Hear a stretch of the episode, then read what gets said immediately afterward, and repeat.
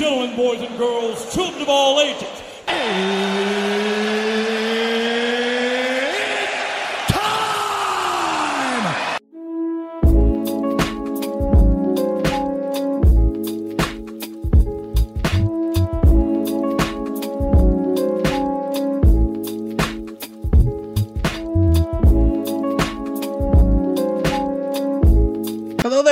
To my Two Cents Podcast. This is episode 126, which is entitled Society. I'm your host, G2. And before I get into today's topics, I just want to read off the national food days of the week. Today being Sunday, Mother's Day. So, first and foremost, happy Mother's Day to all the mothers out there. And also, happy Mother's Day to you, Mom. I know you're listening, so happy Mother's Day. Um, today it is May 14th. It is Buttermilk Biscuit Day. Tomorrow, May 15th, it is Chocolate Chip Day. May 16th, Barbecue Day. May 17th, it is Walnut Day as well as Cherry Cobbler Day. May 18th, it is Cheese Souffle Day. May 19th, it is Devil Food Cake Day. And to finish it off, May 20th, it is Quiche Lorraine Day. What is a quiche Lorraine? I have no idea. I know it's basically quiche with probably like some meat, cheese. I believe that's basically what that is. But that's on May 20th for anybody that wants to make that.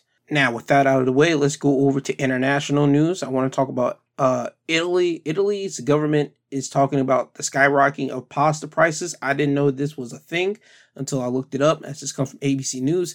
Italy's government is on full alert following a national problem skyrocketing pasta prices. Italy's Minister of Enterprise and Made in Italy, Adolfo Uruzzo, chaired an emergency meeting on Thursday covering government officials, trade and consumer association representative, and distributors for crisis talks to discuss soaring pasta costs, which have seen the Italian staple rise by more than double the rate of inflation, according to the data from the European Central Bank.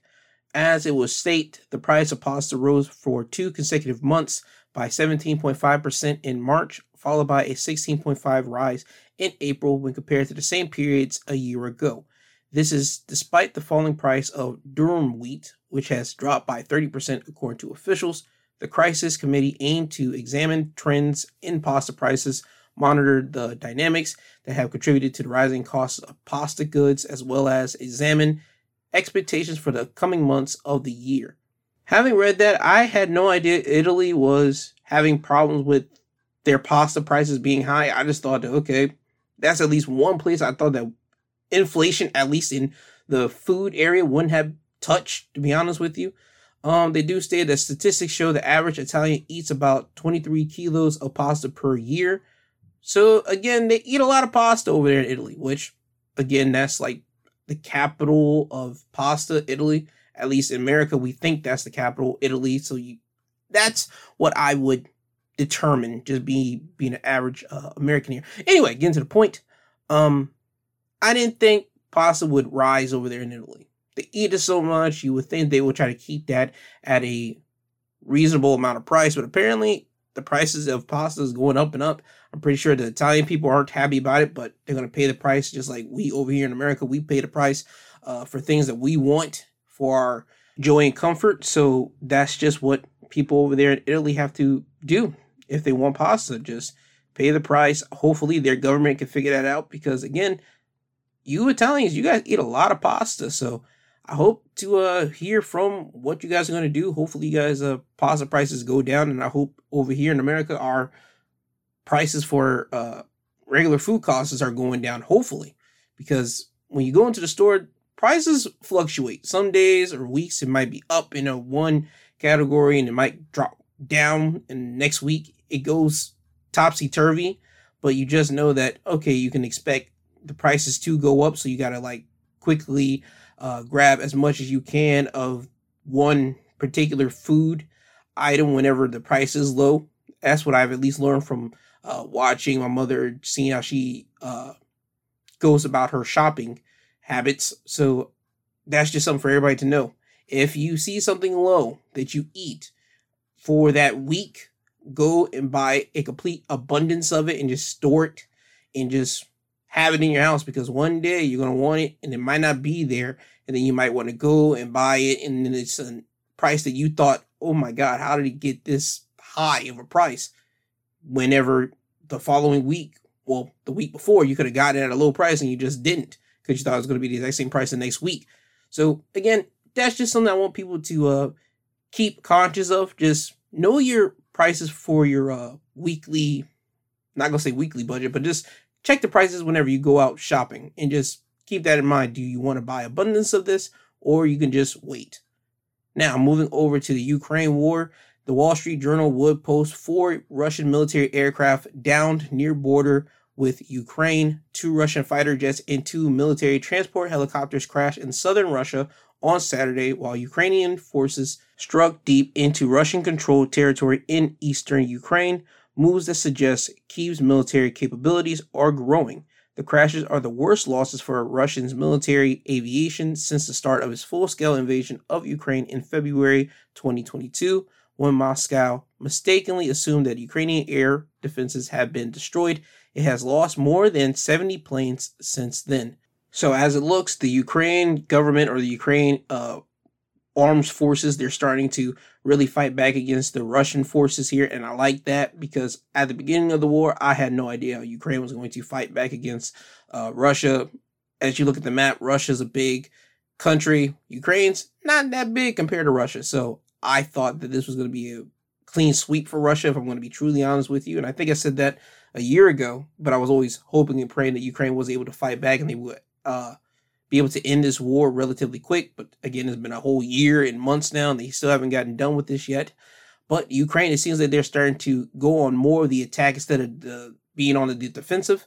And I like that. I like seeing the Ukraine forces uh, be on the attack. I like hearing that they're uh, gaining more of their location that was controlled by Russian uh, forces from this war back this week. They said they gained a mile from the Russian forces, and I like hearing that. And also more good news on the way for the Ukraine, as it would be announced that Germany would announce its biggest military aid package yet for the Ukraine. This Saturday, Germany has sent strong signals yet of its commitment to backing Ukraine in its battle against Russian uh, composers, promising more tanks, armored vehicles, and air defensive systems in its largest weapon packages for Kiev the total package totaling 2.7 billion euros or about 2.95 billion dollars. They will say this move was part of a budding effort by the Chancellor Olaf Scholz and President Vladimir Zelensky of Ukraine to draw a line under a year of rocky relations over Germany's hesitation to provide weapons and solidify a partnership that may prove increasingly critical to maintain European unity in backing the war. So I like that Ukraine again is gaining um, leverage. They're gaining more aid, not just from America, because it always seems that America is constantly giving Ukraine uh, weapons and aid. And I mean, just buttloads of money just going into the weaponry uh, aid to the Ukraine. Now, just hearing how uh, Germany is doing the exact same thing now, I like seeing that. And hopefully, again, uh, Ukraine, they can end this war. Hopefully, by this year is over. That's what I'm hoping and I hope the Ukraine people wish for that too. And I hope that even the Russian people wish for that too. Because I know, as I said before, people in Russia, they don't want this war. They never did want this war. It's always about one guy, Putin. And hopefully, again, somebody in Putin's camp can talk to Putin and say, listen, dude, we went at this for a whole year. We got to call it quits. They're not giving up. We thought it was going to be a easy win, quick blip. It hasn't been that. We took in some losses that we didn't expect. I'm hoping that somebody can just get into the ear of Putin and kind of tell him, yo, that we need to kick rocks and get out of here and just regroup and do away with all this. That's what I'm hoping for. But again, congrats to Ukraine people. They're uh, people that are in the war and that's running their military forces right now because they're doing a brilliant job of just being on the attack instead of being on the defensive. So hopefully uh, again, before this year's over, you guys could end the war and reclaim your land and start rebuilding back what you guys have lost. Now we're moving away from international news. Let's go over and focus to more of the stuff that happened over into the United States. Um, you know what? Let me backtrack that. This technically still has something to do with international news because people over in other countries have to deal with this too. But over here in the States, we have to deal with this now because a policy that was up whenever Trump was towards the end of his presidency when COVID happened. Title 42 has ended in the bare grips of chapter or Title 42 is that people that came over from Mexico that tried to get into the United States, they could not. They had to be turned away because COVID was rampant. COVID was a thing. COVID was killing everyone, and we did not want people from another country, aka the immigrants or migrants, however the hell people want to name uh, the people that's coming over from Mexico or trying to get into America, but they're still citizens. The citizens from Mexico to come over to America carrying freaking COVID. That's what America, at least the government at the time that policy was. That's the reason why they turned away those uh, people with that uh, ruling that whole Title 42 business whenever the pandemic stuff happened. But it did expire uh, midnight on Friday, and now that thing has been away, and now you have the opportunity for people that was trying to get into America all this time during the COVID era to now try to get into America, but we're now at an impasse because now there's people that are trying to come in and there's uh not a lot that I'm just gonna be blown with you. Not a lot that people can do. There's not a lot that uh people can do. I'm not even sure they could even get in here to be honest with you. Um I don't know how this thing's gonna work. I really don't know because I want to read you guys something here because this came from this week as it's come from Politico. New York City sends first bus of asylum seekers to suburbs despite backlash. The administration of New York City Mayor Eric Adams dispatched a bus of asylum seekers to a town north of the city Thursday, marking the first time City Hall has successfully sent migrants to the suburbs as it deals with strains on its own social safety net. On Thursday morning, a few dozen asylum seekers were put on a coach bound for a hotel in Orange Lake, a hamlet with 10,000 residents about 70 miles north of the city in Orange County, according to City Hall. We are coordinating explaining to our colleagues in the state that this is a statewide issue, Adams said Thursday during an unrelated press briefing. The moderate Democratic mayor drew a distinction between what the city is doing and the actions of Texas Republican Governor Greg Abbott, who Adams has accused of sending busloads of migrants to the city without warning. We're paying for services, we're only taking volunteers. We are communicating with officials up there on what we're doing, Adams said. Some may not like it, but people can't say we're not communicating. Many of those colleagues, however, have found the city's outreach lacking. Um, Republican Orange County Executive Steve Neuhaus said in an interview Thursday he spoke with Adams a day earlier and asked for more information about the migrants who would be arriving and the services that will be provided. Ultimately, he urged the mayor to delay the move. We've had some very heated conversation between the mayor and myself. Nothing nasty, but I said, look it. This can be a real security problem if you bring these folks up here and we have zero information. So where we're at right now is that people have no idea what to do with the people that are trying to come over into America looking for refuge, looking for a home and shelter, all these type of things people don't know what to do at all. As a matter of fact, I want to read you something else. And this is another thing that came out. There are judges that are just being backed with mad different cases about, again, migration, immigrants trying to come into the states this comes from the New York Times, and it would say that the end of Title 42 pandemic restrictions has focused no attention on a severe shortage of judges, the results of long-standing neglect that has overwhelmed the immigration court system with a backlog of more than 2 million cases. The court system is riddled with years-long delay and low morale as a workforce of about 650 judges struggles to keep up with the volume of immigration cases leaving undocumented immigrants who have long awaited in the U.S. in limbo. So again, we're still at a point where we have no idea what to do. America has no idea what to do. Yes, you have certain people that want immigration to come in. You want people to come over to the States. You want them to have a good life. You want them to actually live out the American dream, the tagline of America.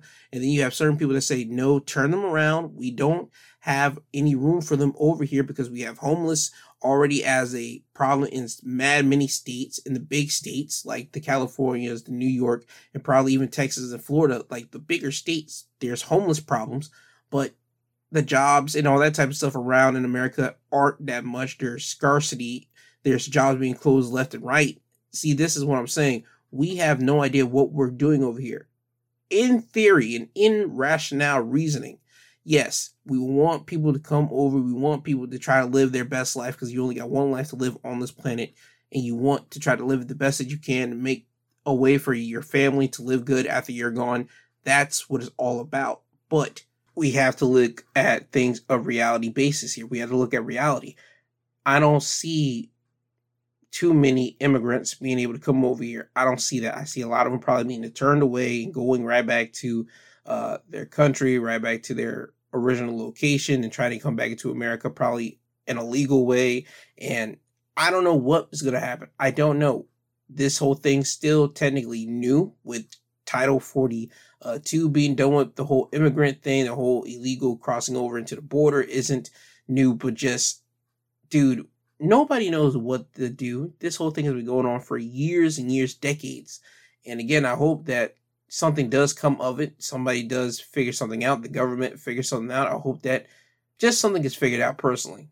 Now, moving over immigration, I want to talk about Daniel Penny, the guy that is accused of choking the subway rider Jordan Neely out to death. He has been released on bond.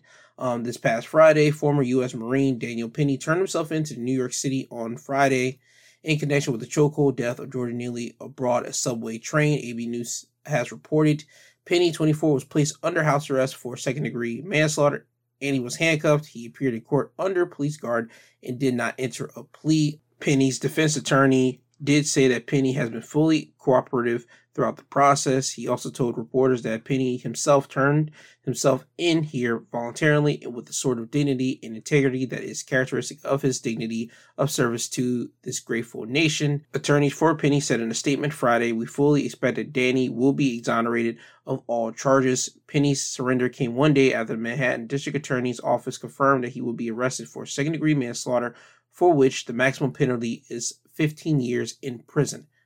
I don't see this man getting 15 years of prison. I don't see it. I see him probably taking a plea deal, to be honest with you. I don't see this thing even going to trial. If it goes to trial, I'll be shocked personally. Um, I would just say just take a plea deal. And again, this is still me being on the fence 50 50 here.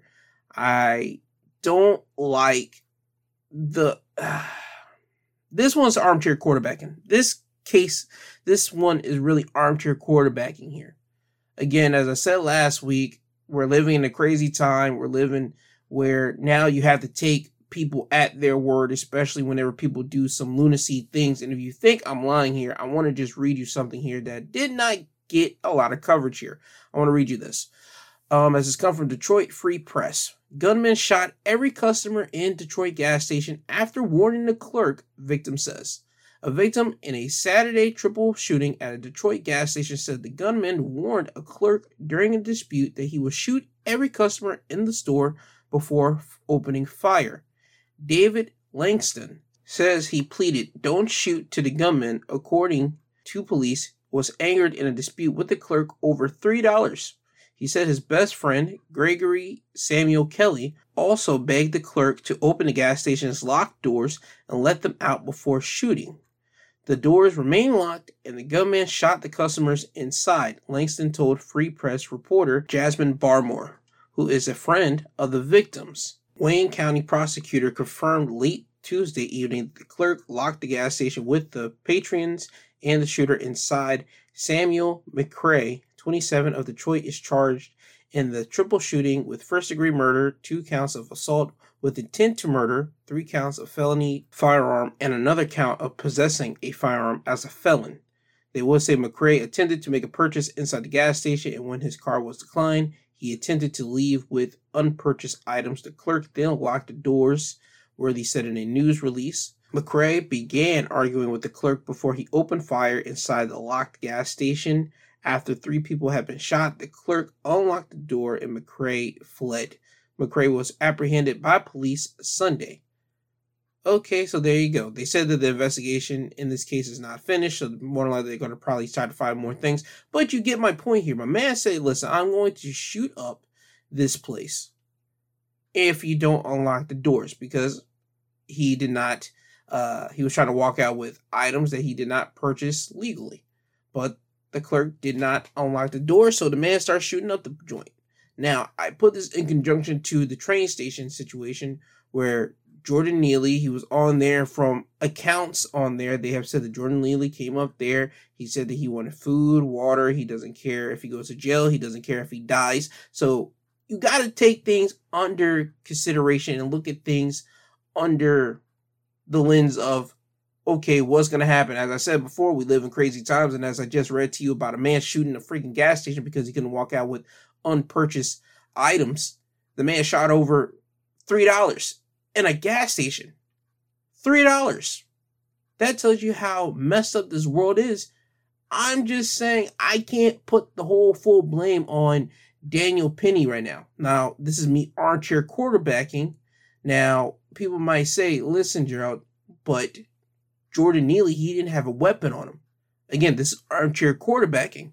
You don't know at the moment what someone has on them if they make all those type of uh, statements. Even though someone could be deranged or not all the way there mentally, there have been situations when people were not all the way there mentally. They had some type of weapon on them and they start poking up someone or they start doing things to certain people. And again, people don't know these things until they start getting shanked up or something starts happening in that moment.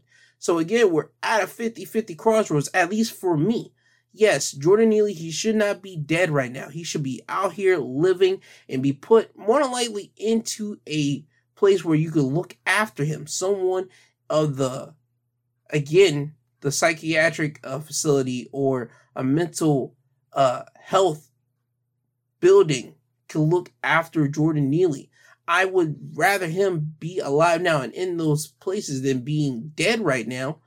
But when you have the high side of 50-50, you could say all these type of things. But when you're in that moment and you have those training like a U.S. Marine, as Daniel Penny is, I don't know what the deal is. I don't know what type of stuff Daniel Penny saw in his time when he was away doing or being a uh, Marine. I don't know. We'll have to wait and see when all that information comes out. If the stuff does go to trial or what type of information usually gets leaked out to the press, I don't know. I would like to know what type of uh, psychiatric situation Daniel Penny is in.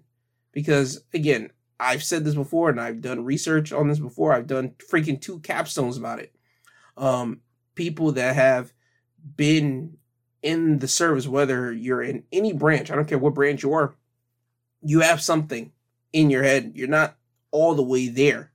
So I don't know what he thought at that time and did he had to just run up and take action? I don't know. So again, my whole statement is I can't blame Daniel Penny for what he did, but I don't like that he ended up killing a man. I think that there's a way that you can choke someone and you can easily like put them down and not choke them for that long and hold them that long. I think there's a way you can just restrain them and hold them down by putting your arm around their arms and try to hold them down on the ground, something like that. If you really do feel that threatened, there's different ways you can go about it. So again, again, this is me being armchair quarterbacking, but time will tell as this thing goes about. But long story short, in the end, do I think Daniel Penny is going to be going to jail?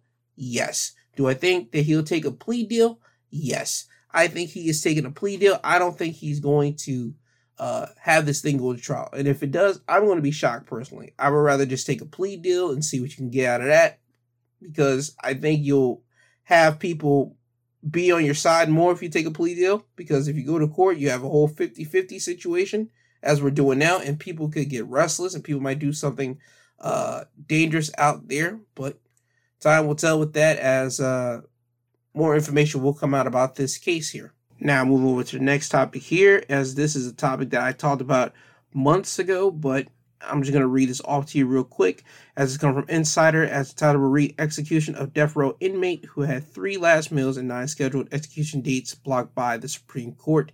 The U.S. Supreme Court blocked Oklahoma from executing Richard Glossip, a man who has already had three separate last meals and faced numerous scheduled executions. The death row inmate has been involved in a long standing battle to live after he was incarcerated, accused of a 1997 murder for hire plot.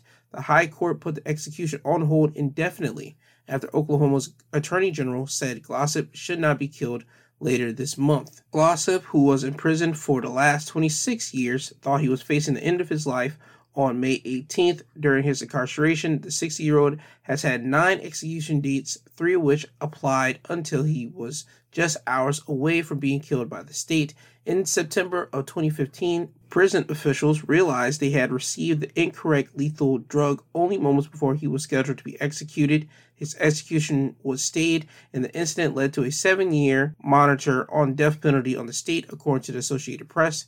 There have been two separate investigations into the circumstances of Glossip's case, who has repeatedly maintained his innocence. Now, here's a quick summary on why Richard was imprisoned. In 1998, Glossip was convicted and sentenced to death for the order of the murder of his former boss, Barry Van Treese. The man who admitted to killing Van Treese, Justin Sneed, was sentenced to life in prison to avoid the death penalty in exchange for his testimony against Glossip. However, an independent investigation commissioned by Oklahoma Attorney General Gentner Drummond concluded that Richard Glossip should be given a new trial due to multiple and cumulative errors during the ongoing original proceedings, CNN did report. Now, having said all that, the Supreme Court is still going to be looking into his case to see if he's probably going to be staying inside prison, going to be executed or not, even though there's been like evidence to support that my man had nothing to do with his former boss dying.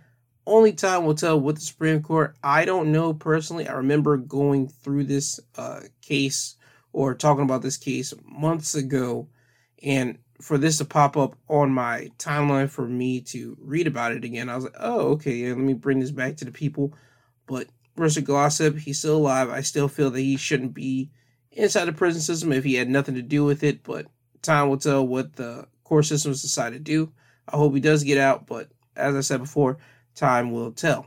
Now, moving over to our next topic here, as this is an interview that Linsey Davis, an ABC News correspondent, had with Deja Taylor. That is the mother of the six year old boy who shot his teacher in the hand at the elementary school, I believe, in January. They finally had a sit down interview here. Uh, Deja Taylor was with her lawyer by her side and also her uh, father or the son's grandfather by her side. And I'm just going to play you a snippet of what they talked about but after I play this snippet, I'm going to talk to you guys about what I found interesting about this interview. You released a statement shortly after the incident, and I just want to quote it. You said, Our son suffers from an acute disability and was under a care plan at the school that included his mother or father attending school with him and accompanying him to class every day. The week of the shooting was the first week when we were not in class with him. What can you tell us specifically about your son's disability? He has ADHD. Or some are able to have it at a very mild rate, but he's off the wall, doesn't sit still ever. And why did the school decide that it was no, no longer necessary for the family to be in, in, class? Because we ended up working with another doctor. He had started medication and he was meeting his goals um, academically. Had your son ever spoken? Like about hurting the teacher or was there anything like any angst that he had against her? No he actually really liked her. I will say that week he did come home and he was talking you know a lot about how he felt like he was being ignored. So he would come home and mom i don't think that she was listening to me. I didn't like that. And then actually he ended up getting suspended the next day because he was in class. He was trying to tell her something um, and she asked him to go sit back down. He threw his arms up, he said, fine. And when he threw his arms up, he knocked her phone out of her hand on accident. And he got suspended for that. Now, if you want to listen to the whole entire interview in its totality, you can go to ABC News' YouTube page and you have that up there. Now, the thing that I found interesting out of that interview is that you could tell what type of tactic the mother or the lawyer will be going with uh, the child. You heard how they had a plan set up in place for the child to have his parents, either the mother or father, be inside the classroom with him. But they went to a new doctor and he saw how the son hit all his goals. So they put in place for them not to be there. And just in case, well, not just in case, just so happened, uh, the shooting took place when the parents, the week that the parents weren't in the school because, again, the child met all their goals for them not to be there. And it's funny how you could tell exactly the angle where they're going, or at least the lawyer is going, because again, you want to take all the blame off of a six year old, you want to put it on to the medical profession for them misdiagnosing it or missing it, or the school for just not handling it properly because you could tell the angles of which they're going. But I had to do a little bit of research myself because I never dealt with ADHD. I'm a fairly normal, quote unquote, uh, person. I don't have none of those uh, abilities that hinder me in my everyday life. So I had to look up something. And that's the symptoms of ADHD in children and teenagers. And what I found was that they have a big list here, and I'm just going to read off a couple of them. And it's having a short attention span and being easily distracted, making careless mistakes, appearing forgetful or losing things, being unable to stick to tasks that are tedious or time consuming, appearing to be unable to listen or carry out instructions, constantly changing activities or tasks, having difficulties organizing tasks they say the hyperactive and impulsiveness, the main signs of that are being unable to sit still, especially in calm or quiet surroundings, constantly fidgeting, being unable to concentrate on tasks, excessive physical movement, excessive talking, being unable to wait their turn, acting without thinking, interrupting conversations, little or no sense of danger. Now, relative conditions in children and teenagers with ADHD. And under these conditions, there will be a litany of things, but I'm about to list off two of them that I feel that the lawyer for this case will be focusing on, which is ODD, which is oppositional deficient disorder, and this is defined by negative and disruptive behavior, particularly towards authority figures such as parents and teachers, and the other one is conduct disorder. This often involves a tendency towards high antisocial behavior, such as stealing, fighting, vandalism, and hurting people or animals. Now, as you know, the ending result is the six year old end up shooting his teacher, so that can follow under conduct disorder and also ODD because he went against a authority figure because he was not getting uh, the type of time and or help that he might have needed at that time. So I can see that the lawyer for the mother might use this in her case, which her court date will be on August 15th. And she's charged with felony count of child neglect and misdemeanor count of recklessly leaving a child arm as to endanger a child. She does take responsibility for the child since he can't take responsibility for himself. But the thing is, I just want to know how the lawyer is going to use that in her case. I can see him using it because obviously what I just read off to you, it is under the ADHD bubble. And again, the mother did kind of lay down the foundation saying that we had a plan in place with the school. He, the child met his marks thanks to the new uh, doctor that they went to. So I can see them literally going from putting the blame onto the school to the doctor. So it's all jumbled up into one thing. I think the mom's still going to go down. She's going to have to face uh, some type of penalty for that because she did admit to taking accountability for that. So I just want to keep everybody up to date on what's going on with this situation. Again, a six year old shooting their teacher. Very, very weird. It doesn't happen. I don't even think it happens, not even rarely, just happens in general. But this was the first time it's happened. So again, this is still fairly new to everyone. I just want to keep everybody up to date because I find this completely interesting. And I want to know what the school is going to do because the school is still facing a $40 million lawsuit from the teacher because she filed that against them because they ignored multiple warnings about the student's behavior, uh, as well as concerns that he may have had a gun.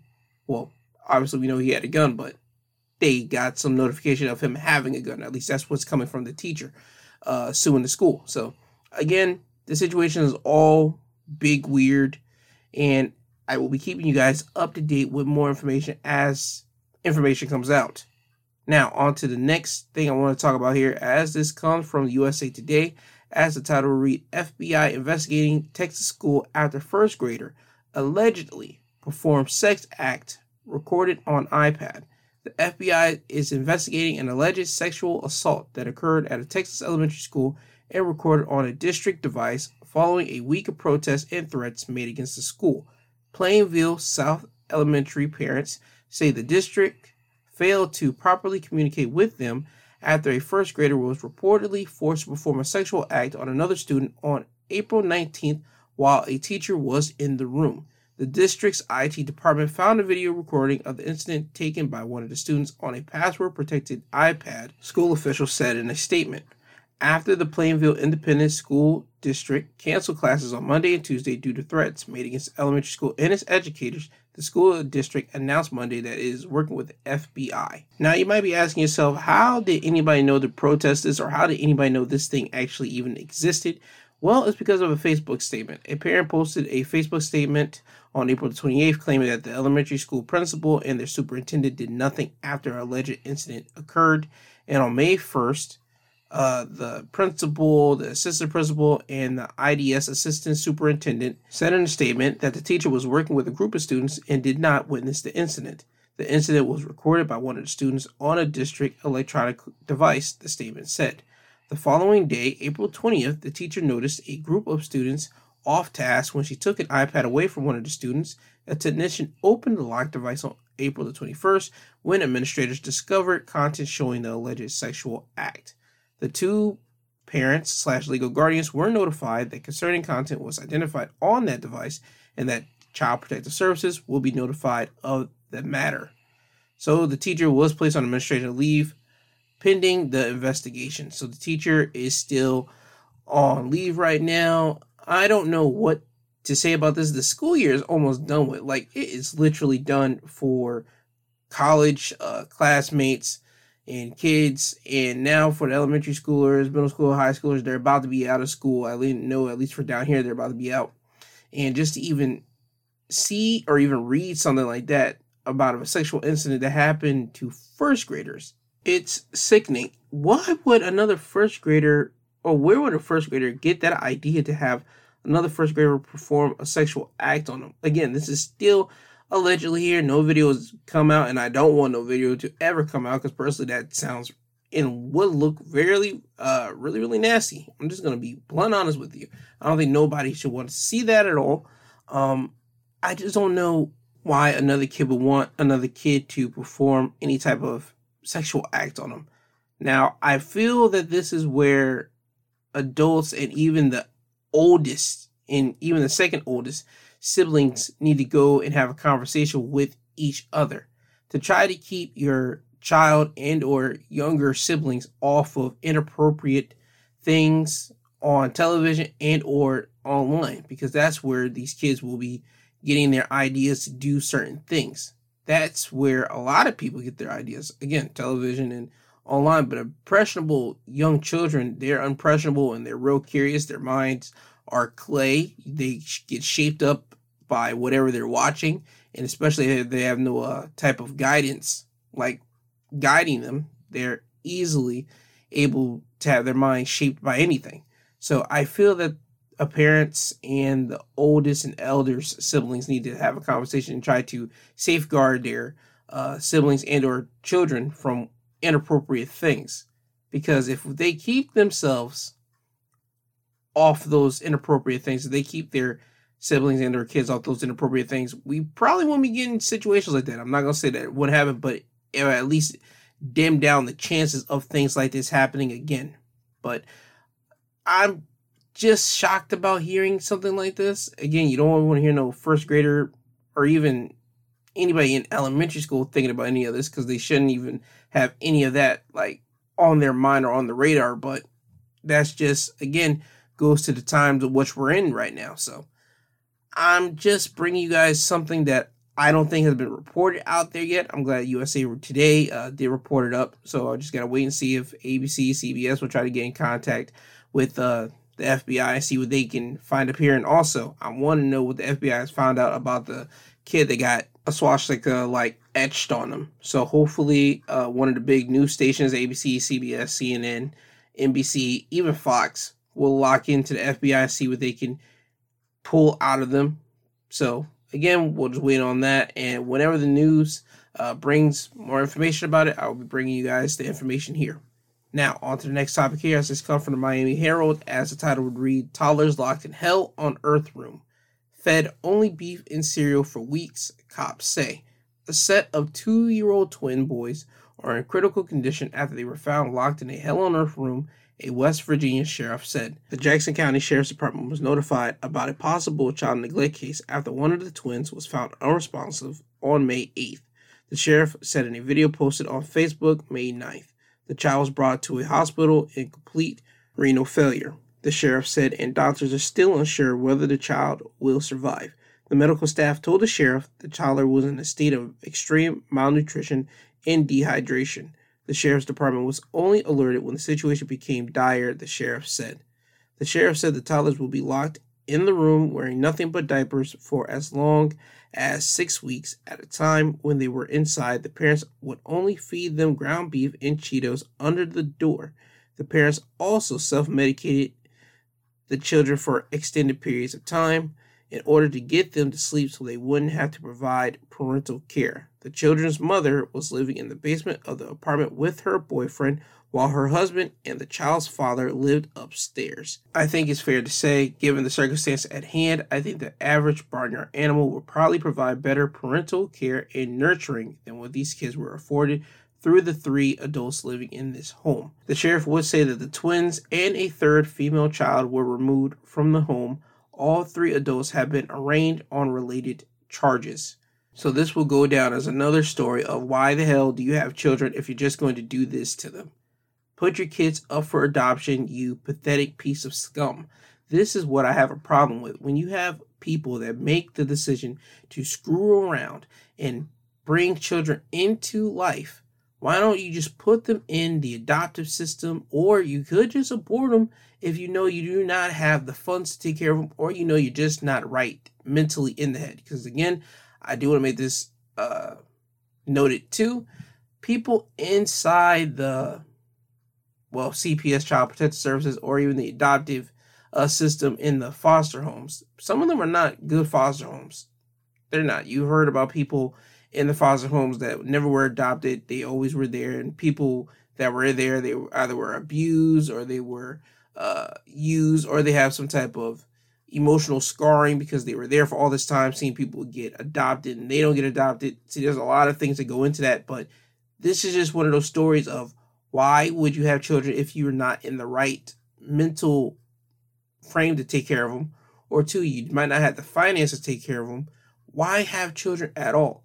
So if you're in one of these brackets, you don't have the money, you're not prepared physically, you're not prepared mentally, you need to either abort the child or just give it away to someone that you know that will actually take care of the child and you need to cut off all ties with the child. That's the way that I feel in certain situations because reading a story like this, this is disgusting.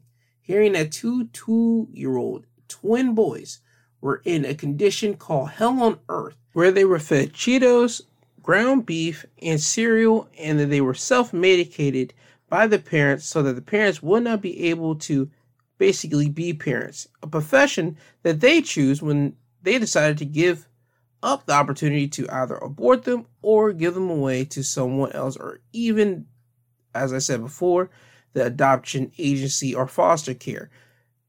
They decided to hold on to them and basically make these twins their prisoners. This was disgusting. This was nasty to even read. They would name the parents of this situation. The parents' names are Michael and Laylee Gillenwater, and Laylee's boyfriend, Michael Casto. Those were the three that basically treated these kids as nothing more than just insignificant nothings, to be completely honest with you. So, again, we'll have to wait and see how long they're going to be in jail for, what's going to be their uh, situation. They've been charged with child neglect charges. And I just want to know what's going to happen to them. Because if that kid, if one of the twins were in bad shape, and I mean extremely bad shape as they are uh, describing here. I don't know if they're going to up that to the highest form of child neglect charges that they can get or what. I don't know. Again, this is something that just happened this week. It's freshly new. And when more news about that comes around, best believe I'm bringing that one around because this is a situation I think people need to mark on their uh, not gonna say they counted, but mark as a story for whenever you hear someone say, "Oh, you're pregnant," and you can just bring it up to them. Listen, do you have the funds? Do you have this or that? If you don't, if the state that you're in still has abortion being available to you, tell them to go get that. Or, or if they know someone that needs a child, they can give that child up to them. If they do know them that well, or they can just give it up for uh, adoption. But again, there's multiple ways they can go about it, but I just don't want nobody to have children just for the hell of it and basically treat their kids as bad as these uh, twins and even the girl got treated. So again, please be self-aware of what you are doing when you are possibly bringing a, another life into this world. Now, moving away from a news topic that was tragic to a news topic that is basically inspirational in a way when you think about it. As this comes from Insider, as they would read, an eight year old boy who was lost and alone in the woods for two days survived by eating snow and covering himself in branches to stay warm. An eight year old boy in Michigan who got lost while out camping with his family spent two days fending for himself before rescuers found him on Monday. Nate Niemi went missing in the Porcupine Mountain Wilderness State Park of Michigan's Upper State Peninsula on Saturday afternoon, according to Michigan State Police. The boy went off to collect firewood but did not return to the family's campsite, prompting them to call the police. Michigan State Police and local police mobilized a search and rescue party of more than 150 people, as well as K 9 units and aviation to search the roughly 40 square mile area in foot and from the air. On Monday afternoon, a volunteer located Niemi coddled under a log about two miles away from the campsite.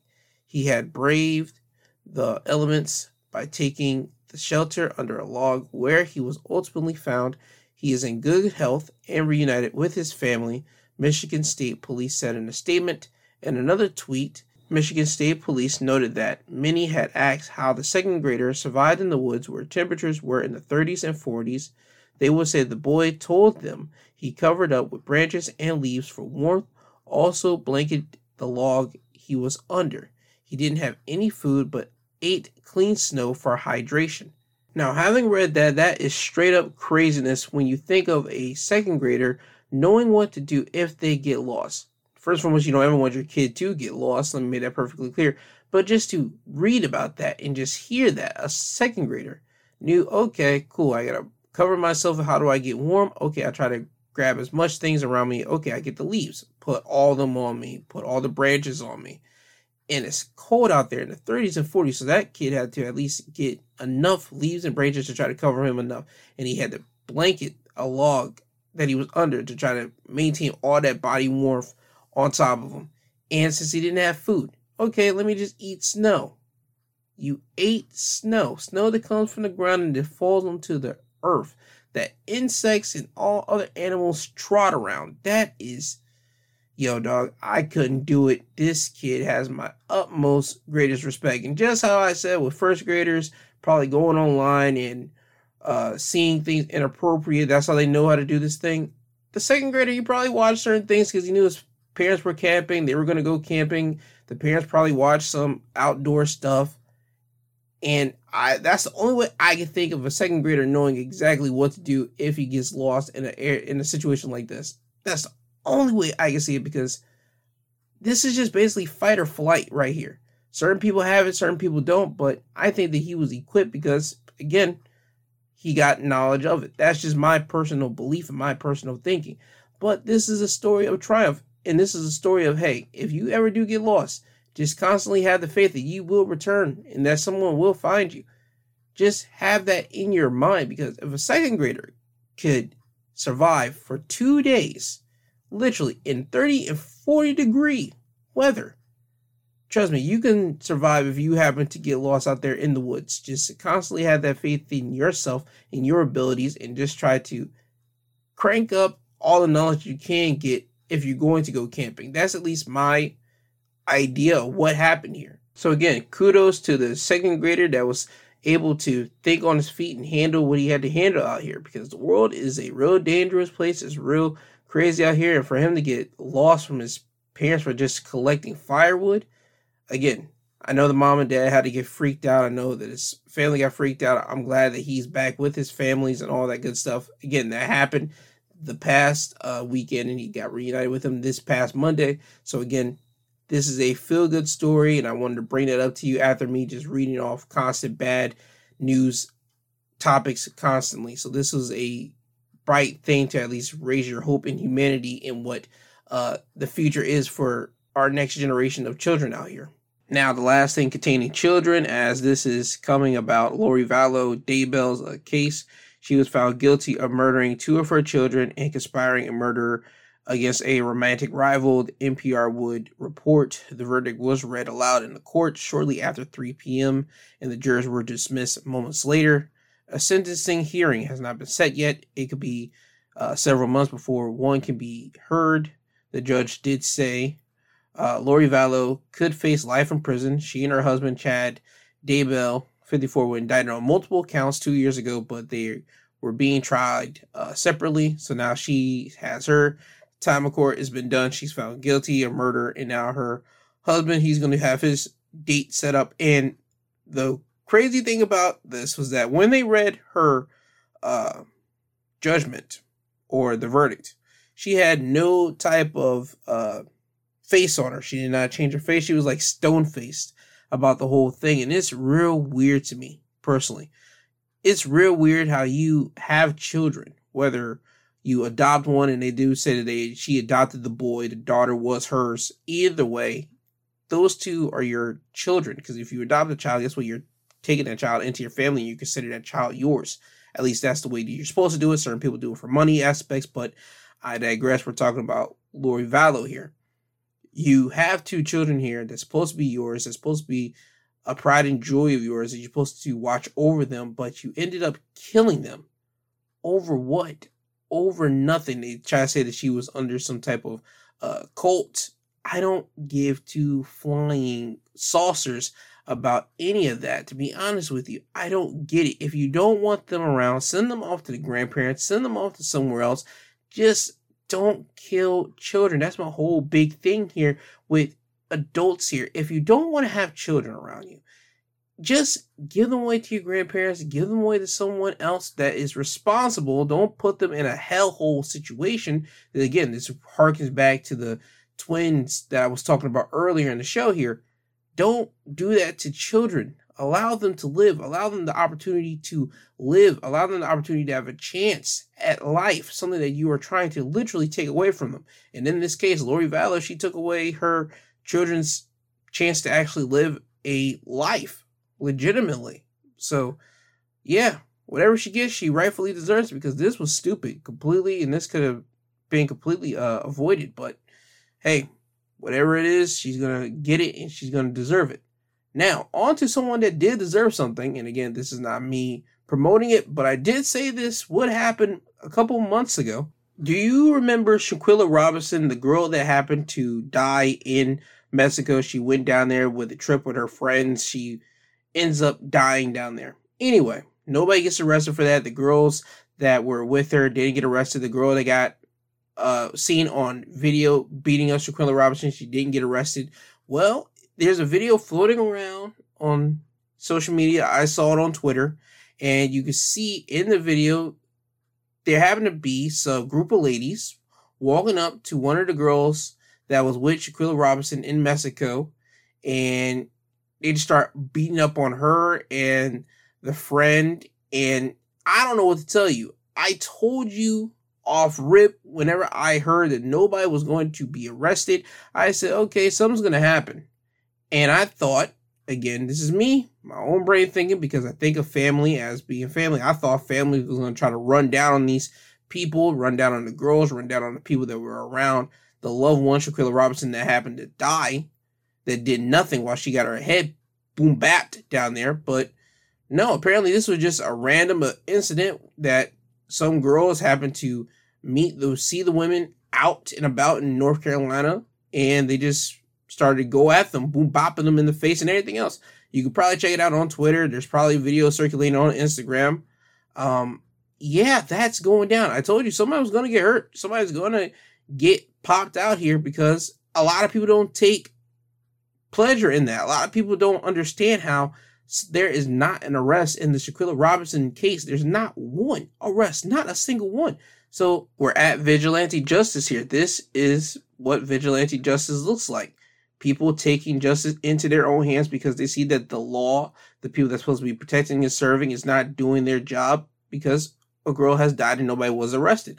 So that's what happened here. And more information is probably going to come out. Um, as the week goes by on social media, and people are probably going to put other photos and videos of the incident that happened. But right now, yeah, go and check it out if you can't find it anywhere on social media so you can see it happening. But again, this is still my warning to police officers. I want you guys to do your job, do your work, try to find out who actually killed Shanquella Robinson. I, I'm talking about the FBI, I'm talking about the people in government.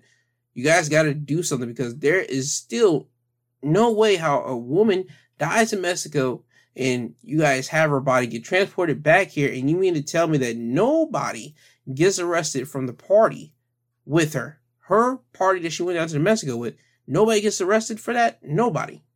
It's still just weird to me but again it's america so it is what it is on that. Now moving over to celebrity news robert de niro my man he has a new baby. Uh the baby was born april the 6th it's a baby girl her name is Gia De Niro. Um, that's pretty wild to me. Robert De Niro, he's 79. This is now his youngest child that he has. And I don't know what to say about that. Apparently, that's not my kid. So, personally, I do not care personally, personally. But when you think about it, my man's 79. His oldest child is 51. And he's got the youngest is now this baby. But before that, it was another child at the age of 11. He has a 51 year old, a 46 year old, uh, two twin boys that are 27, and another boy that's 24. And his youngest daughter, well, before this new one, was 11, and now he has the baby, a new young baby. Now, uh, Robert De Niro did talk to Gayle King. Gayle King did let everyone know on CBS that this baby was planned. So they planned to have this baby, Robert De Niro, and his partner, Tiffany Chen. So I don't know what is going on. Dude, my man, you are 79. You're going to turn 80 this year if you haven't already hit your birthday yet.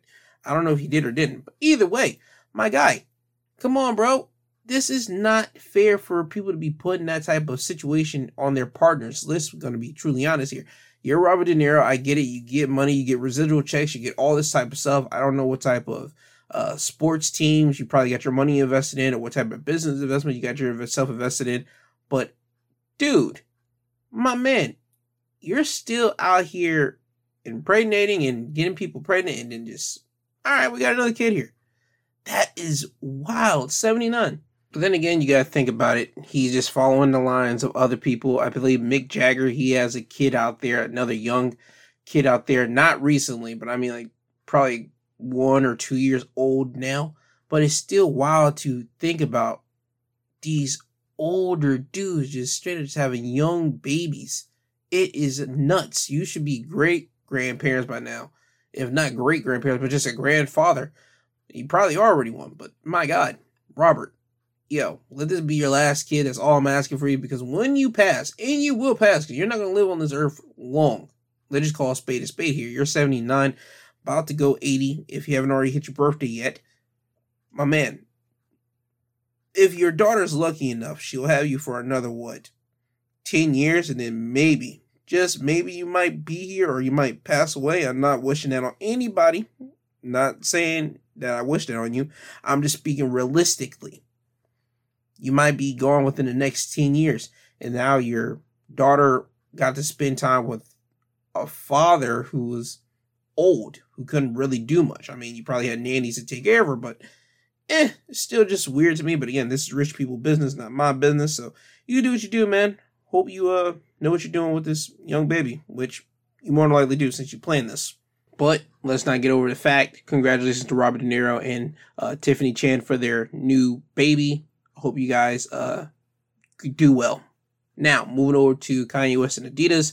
Adidas has said it will not destroy the unsold merchandise from its defunct uh, Yeezy partnership with Kanye West and will instead try to sell the stock and donate some money to those harmed by the rapper's comments.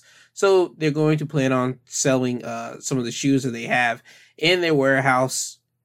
But let's keep it a buck here. They're doing that so they can try to make profit here.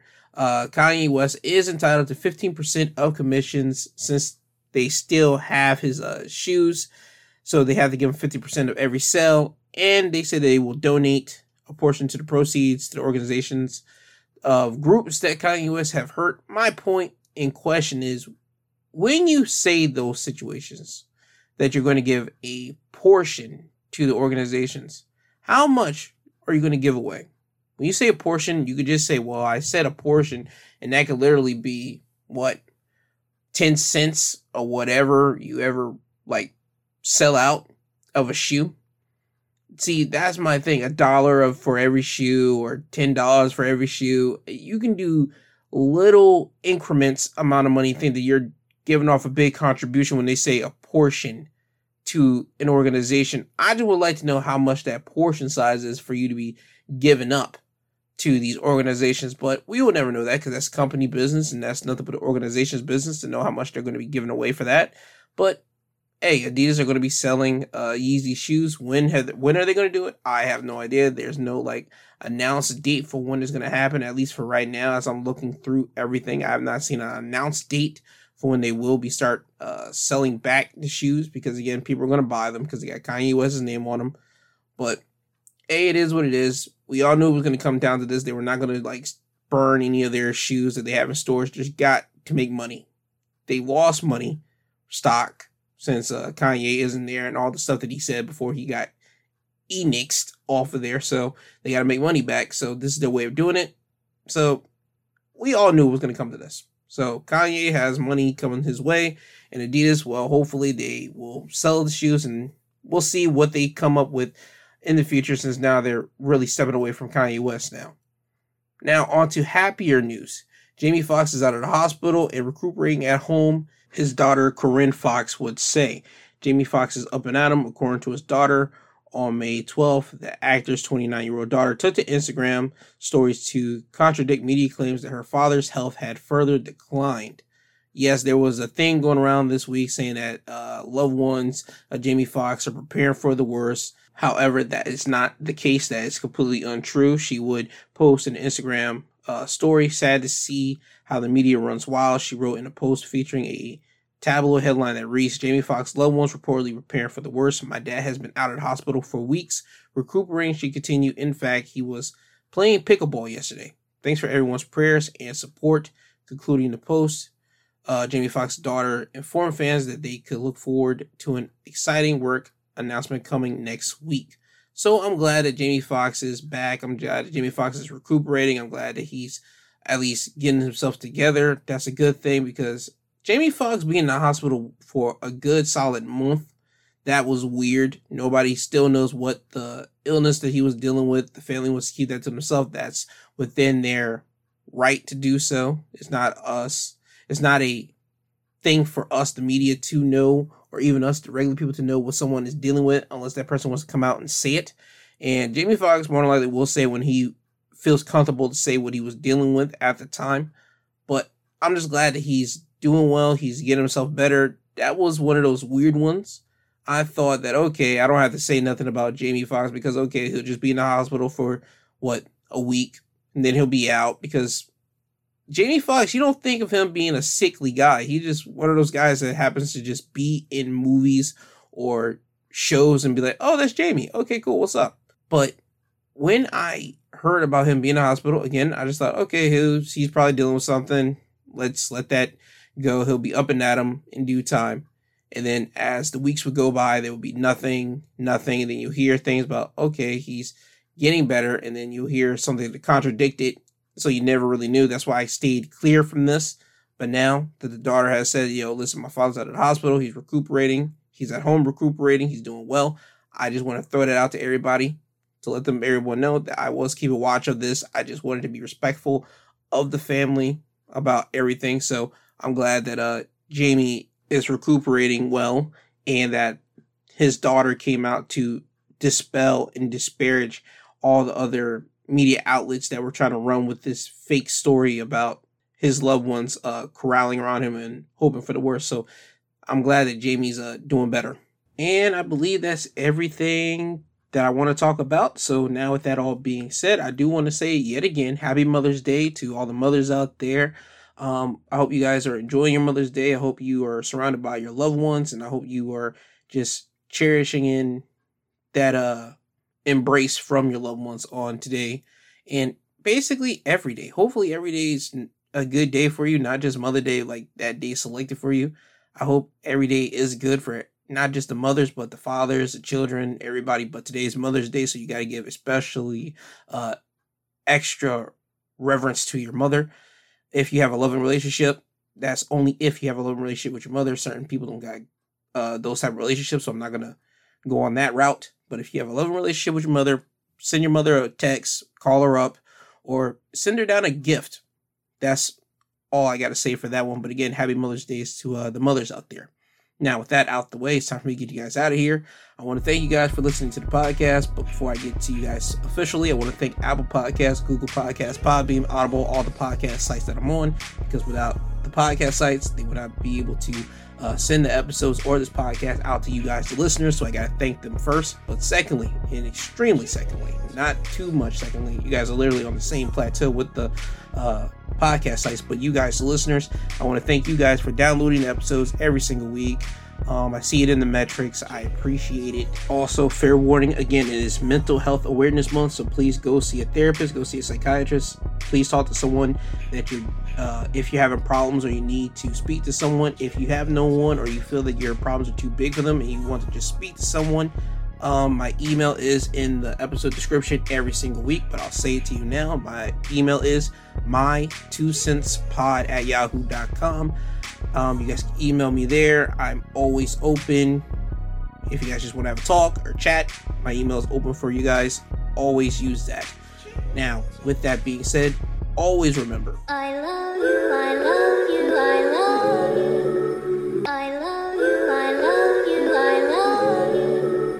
I do love you guys. That's not a gimmick. This is all for real. I really mean that from the bottom of my hearts. I don't think too many people will be opening their email address to a lot of people if they don't really mean that. Again, I'm all about conversations. I'm all about uh, just trying to have that person to person interaction. So I truly mean from the bottom of my heart, I do love every single one of you guys. I want you guys to have a good Saturday. Well, not Saturday, good Sunday, excuse me. Um, and just enjoy yourself. Have a good day. Have a good week. And uh, be kind and courteous to everyone that you come in contact with because you don't know what type of day someone's having. So at least try to be the better person, if you will. If someone tries to upset you, just be the better person and shrug it off your shoulders if you can. So, again, with that, have a good Sunday. Have a good Mother's Day to you guys, the mothers, and just have a good week. Remember, I will be back here next Sunday with uh, more weekly news as things pop up in the week. Uh, I will be talking about wrestling on Saturdays. If you listen to wrestling episodes, they're there. And also for the midweek breakdowns, where I on Wednesday I'm talking to you guys for 10 to 15 to 20 minutes, and you hear me just play the song of the week to end us out. That's always on a Wednesday, so there you go. Now, with all that self promotion out of the way, this has been my Two Cents podcast hosted by G2. I am G2, he is I, and I am him. I do love you guys. This isn't goodbye. This is until you hear from the sweet sounding voice again. And remember, just take care of yourself and just try to have a great day. And just, if you could, if you're spiritual like that, just say a prayer for everyone that you uh, do know and love, and just everybody out there, and just pray for them to have a blessed day. Now, with that being said, I love you guys. You'll hear from me again. But with that, Kanye, can you please take these people home? I'm tired, you tired. Uh-huh. Jesus wept.